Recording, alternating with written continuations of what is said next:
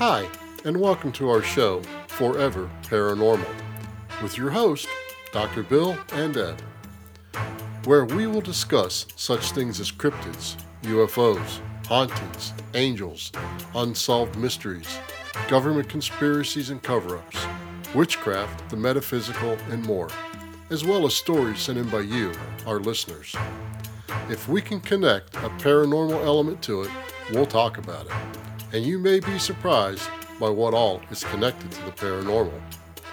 Please don't forget to follow, rate, and share the show, since it would not be possible without you, our listeners. And as a public service, we would like to let everyone know that you are truly never alone, even if you think you are.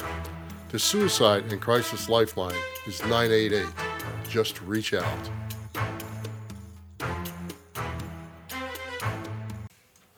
Hi everyone, and welcome to this week's episode, where we will be discussing some of the more common tools used by witches and what they symbolize or are really used for.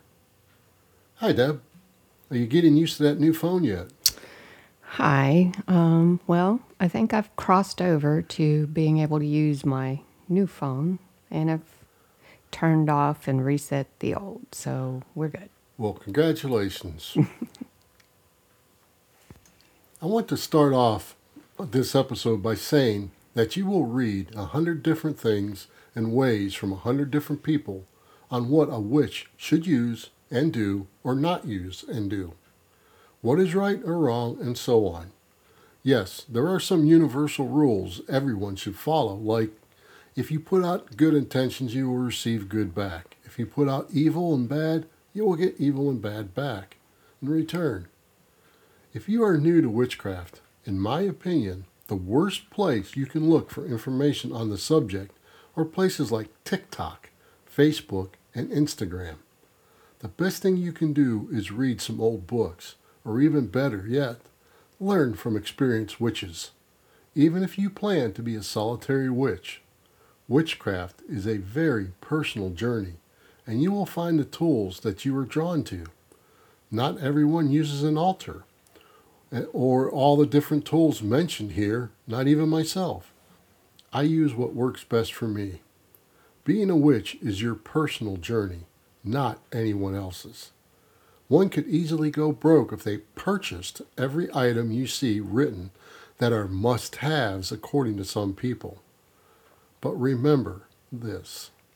Spirit doesn't care if you bought a $500 custom-made altar or you repurposed an old wooden end table. It's the intention that helps manifest your spells, not the price you paid for the tools. Mm-hmm. For those of us in the room who do not have a doctorate in this field of study, aka me, could you give a quick explanation of what you mean by putting your intention out there? It's like universal consciousness, putting your desires out to the world, out to the universe. It's putting intention out to try to manifest something is the same as a religious person would do prayer. You're speaking to your deities, your higher powers, your higher self, to the universe. So that's what's the basic definition of putting your intention out there. Okay. A lot of tools used in worship and spellcrafting are kept on a witch's altar. So let's start with that. An altar is a place where one puts several symbolic and functional items for the purpose of worshiping the god and goddesses of their choice, if any, and casting spells and or saying chants and prayers. Altars are symbolic in many different religions and practices around the world and are not limited to witchcraft. Many religions, churches, fraternities, and civil organizations use them. So it's the same as an altar in a church? Yes. A witch's altar is set up a little bit different for different purposes, which we'll cover some of that. Like I said, many different civic organizations and fraternities use an altar. I know in my Mason's Lodge we have an altar where we keep certain things at. Interesting. Altars can be made from many different types of materials, and again, it comes down to personal preference and belief. But some type of natural material always seems to work best. There are many different types of altars that one can set up and use, and you can have more than one altar for different purposes. You can have an ancestral altar to honor your ancestors. You can have an altar to honor specific or multiple deities. You can have a permanent altar, or you can have a portable altar. It's really up to you on which type you may want and how many you want to take care of. An altar can be as fancy as you want it to be or as plain as you want it to be. It's your choice. Are there some basic items which every witch should have on their altar? Yes, but that also varies by the type of witchcraft you practice. However, here are some of the basics you will find on just about every witch's altar. Candles, incense, an offering bowl or plate, a chalice, an athame, crystals, and a place for offerings, and usually some type of altar cloth. The altar cloth is another personal choice and may vary depending on the altar type, but it should be something that resonates with you and raises your vibrations. It can be anything from a store-bought print to an old apron. In Wicca, for example, many witches change their altar cloths and altars altogether for the different seasons within that religion. What do you mean by vibrations? You have high vibrations, low vibrations.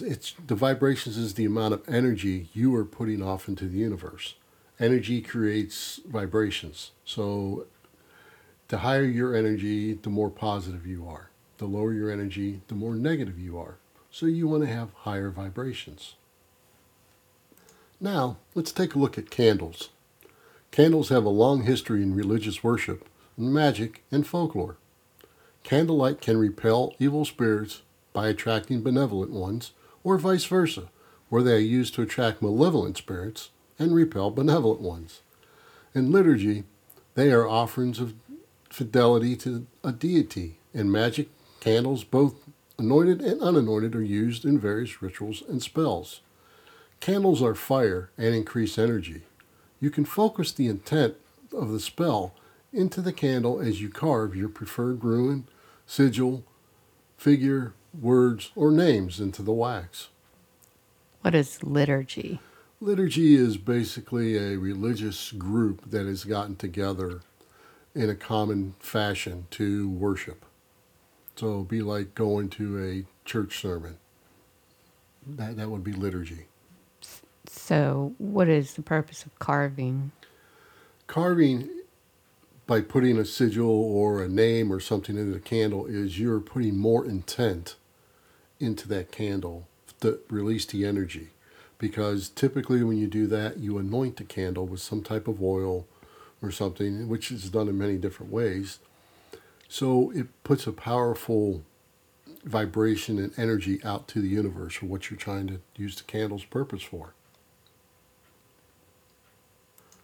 There are many different colors of candles, and choosing a candle is a simple matter of finding the color that is most relative to the matter of the spell itself. When using candles, you may achieve a better result if you choose a specific color for an intended effect. The most basic colors used are white, blue, red, green, orange, yellow, and black. How are the intended effects determined? A lot of it has to do with chakras and nature and energies and the colors of the rainbow. And for example, red is passion and fire. Blue is water and friendship. White is blanco. It's nothing. It's plain. So you can be used for many different purposes. Black is darkness or repelling. And we're going to discuss those colors here in just a few minutes. Well, actually, let's just discuss them now. Okay. So white is used for protection, purification, positive outcomes, spirituality, peace, purity, truth, cleansing yourself, cleansing the home, and protection.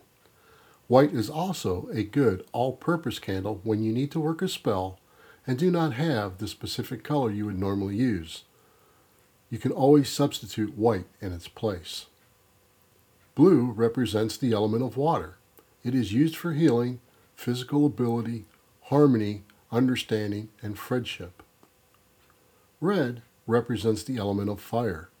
It is used for passion, heat, sexual potency, assertiveness, competitiveness, strength, vigor, sexual love, attraction, magnetism, energy, courage, binding, creating or dispelling anger in someone, and creating or dispelling hatred in someone. Green represents the element of earth. It is used for money, health, growth-related health, personal growth to improve finances, grow prosperity, improve employment situations, create or dispel greed, create or dispel envy and jealousy. It's used for luck, fertility, and weather manipulation. Orange is used for adaptability to sudden changes, encouragement, strength, authority, legal matters, power, attraction, luck, gambling, to promote winning, court-related magic, success, self-expression, vitality, ambition, swiftness of action, and courage. Yellow represents the element of air. It is used for communication, confidence, divination, clairvoyance, psychic powers, intelligence, and mental acuity. Black is used for banishing, releasing negative energies, transformation, enlightenment, grounding, protection, complete change, breaking bad habits, healing severe diseases, invisibility, hidden or covert actions, reversing one of your spells or another spell, hexing and unhexing, and repelling black magic and for binding. It sounds like some of these colors can be used to create something or get rid of it. Is that through the intention, as you said? Yes, that would be through the intention of the spell and the magic you're trying to work. Do you, do they use these candles in churches by specific colors too, or other religions? Do you know? A lot do, yes. But most of your Christian churches use plain white candles for purity. Mm-hmm. I'm getting the impression that witchcraft is very similar to other religions. So is it in fact a religion, or how would you assess that? Wicca is a religion. It's a form of witchcraft. And it was started Gardnerian and different forms, which we talked about in our first episode about witches. Mm-hmm. But Wiccan is a religion.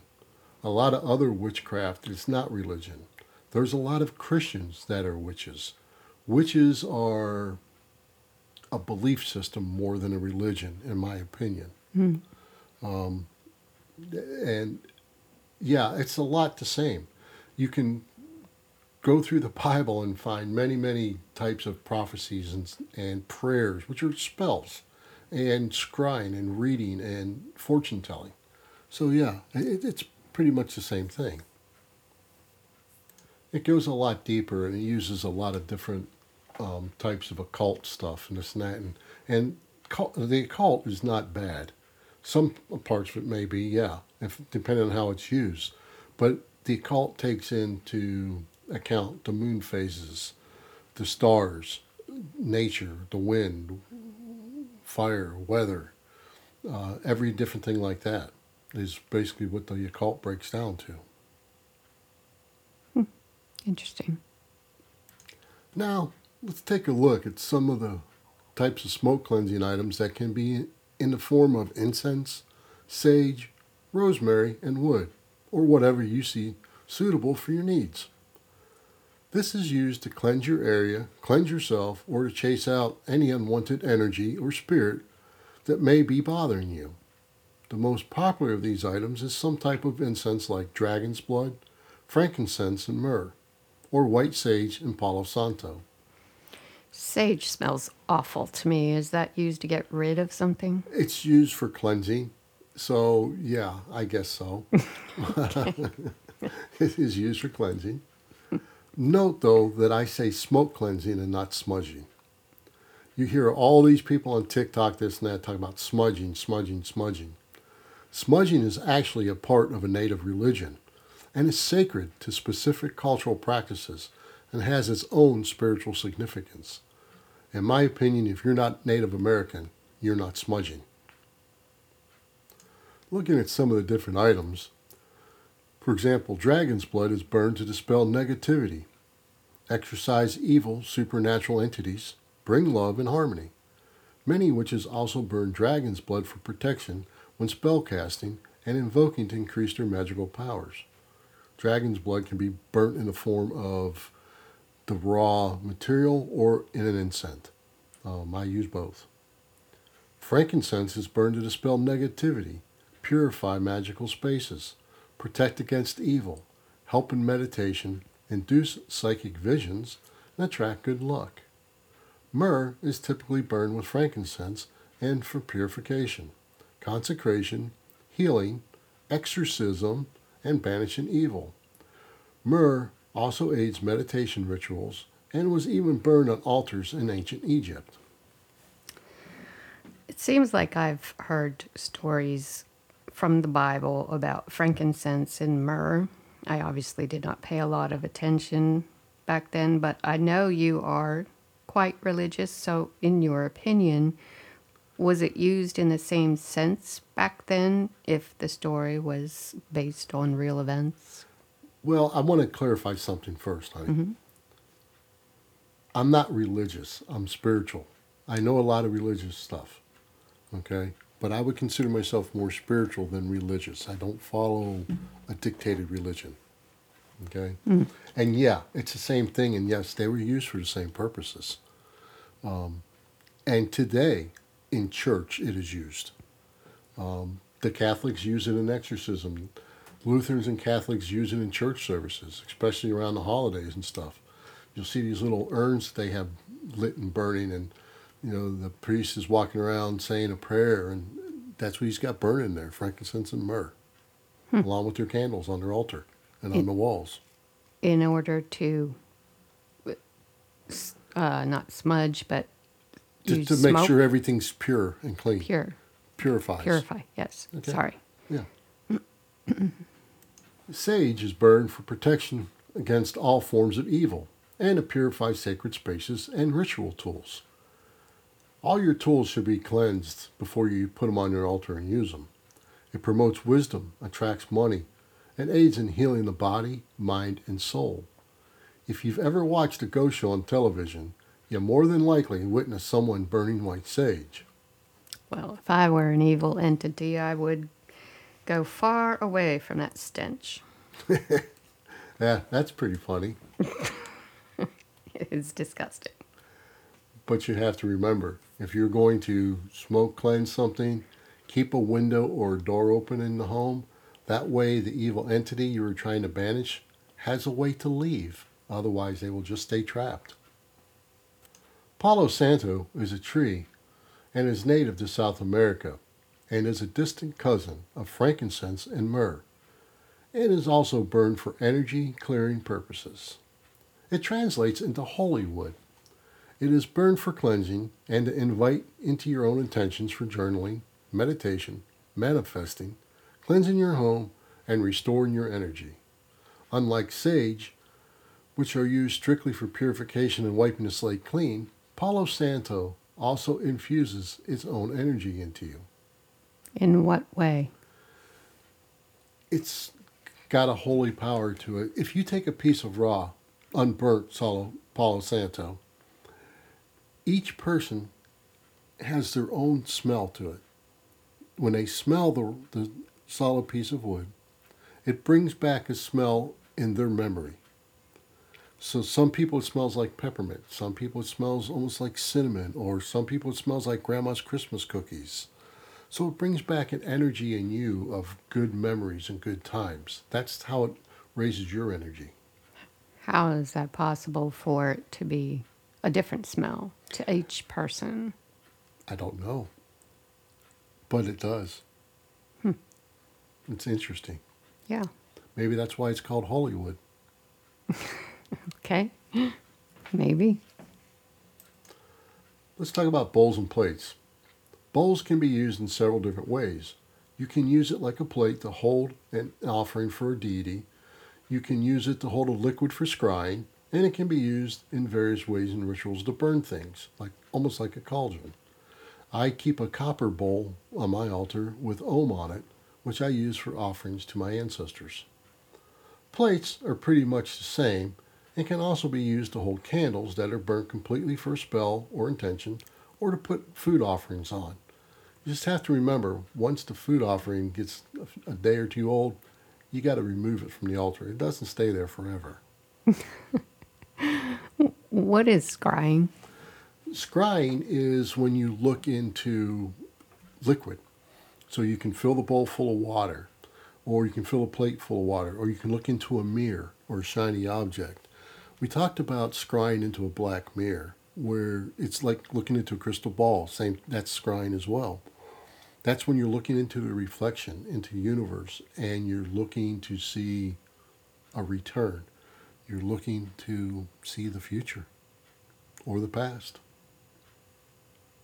So looking for an answer to something, some question. Yes, it's a form of divination. Okay. Absolutely. Yes, you're looking for an answer.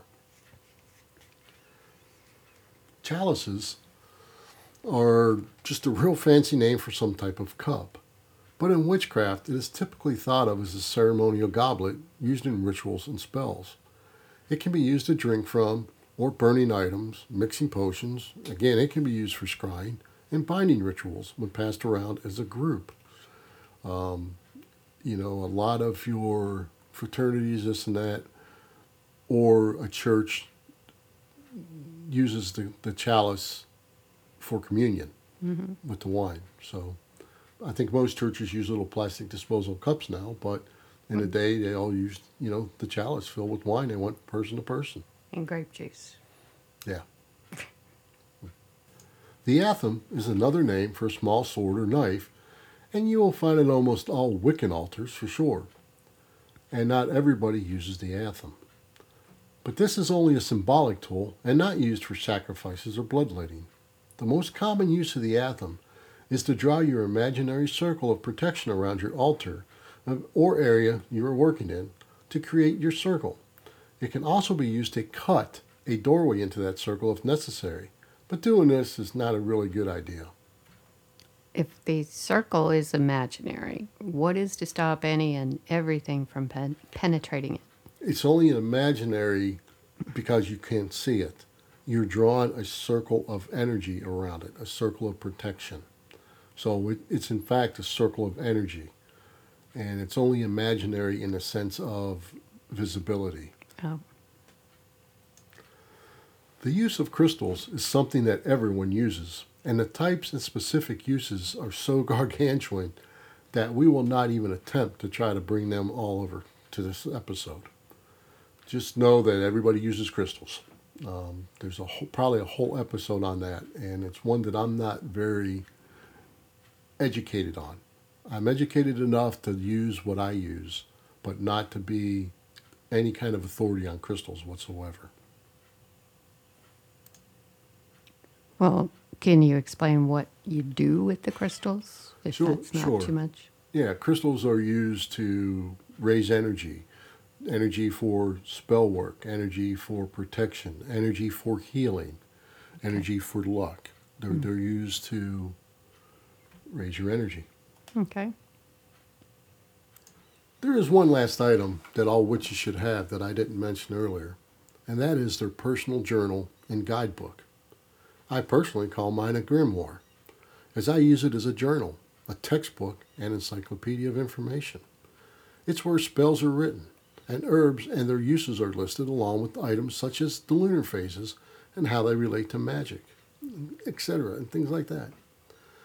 These can go by many names, like a book of shadows, a book of spells, a spell book, or sometimes even a codex. And many beginner witches think they need to run out to Amazon or a place like that and buy a book of shadows with all these different spells. It's great to have a basis to start with, but you need your own. You need to know what works for you, because a spell that works for someone else may not work completely for you, and you may have to alter that spell a little bit, and that you should keep in your book, so you know how you've done it. Is it possible to use a pre-written spell and it creates havoc that can't be undone? I believe everything can be undone. It just takes a lot of work sometimes. But yeah, you can do a spell wrong. And that's why you should understand what you're doing before you try to do these big, giant incantations or, you know, big spells, and understand what you're doing before you get out there and try to create a new world. And what does the moon have to do with any of it? Well, some of the basics of the moon... It rules a lot of different things on this planet and in the universe. For example, it controls the tides and the waters of this planet. Mm-hmm. We're 66% water. It has to control us somehow, right? It has to have an effect on us because we're mostly water in the human body. Then you have the power of the moon. For say you've got a waxing moon. You got a moon that's going from a new moon to a full moon. That's a waxing moon. That's building energy. So you want to do a spell, you want to increase energy during that period of time because you're coming in, you're building new, and it's getting stronger to come to the full moon. Or you look at the waning moon. If you want something to go away, you want to get rid of something, right? You would do that during the waning moon when it's going from the full moon and it's getting smaller and less powerful going down to the new moon. So that's just a couple of the basic ways that the moon has an effect on magic. Hmm. Interesting. Okay. Okay. All right. Well, we went a little longer than normal this time, but that's okay. Well, folks, we're going to bring this episode to a close. Thanks for listening, and until next time, when we discuss a tale yet to be told. Thank you for listening, and remember to like and share the show. We would also appreciate a 5-star rating wherever possible to help new listeners find the show. We welcome all questions or comments you may have about this or any other episode, and our contact information can be found in the show notes of this episode. You can also follow us at foreverparanormal.com, and if you'd like to support us, you can buy me a coffee at buymeacoffee.com/foreverparanormal. The links to these are also in the show notes of this episode.